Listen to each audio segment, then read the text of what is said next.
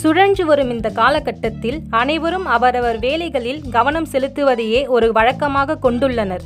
இதில் நம் சமுதாயத்தில் தினமும் பல பிரச்சனைகளை சந்தித்து வருகின்றோம். மற்றவர்களுக்காக யோசிக்க கூட நேரமில்லாத இந்த காலகட்டத்தில் சமுதாயத்தில் ஒரு மாற்றத்தை உருவாக்க பல என்ஜிஓக்கள் உள்ளனர்.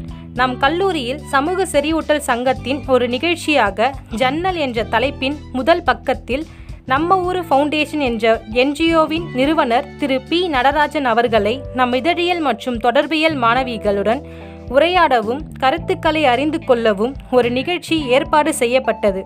இந்த நிகழ்ச்சியில் அவர் மாணவிகளுடன் சமுதாயத்தில் நடக்கும் பல பிரச்சனைகளை பற்றி பேசினார். அதிலும் அவர் பிளாஸ்டிக்கால் ஏற்படும் தீமைகளை பற்றியும் குப்பையை மக்கும் குப்பை மக்காத குப்பை என பிரித்து போடும் பழக்கத்தை ஒவ்வொருவரும் கடைபிடிக்க வேண்டும் என்று கூறினார்.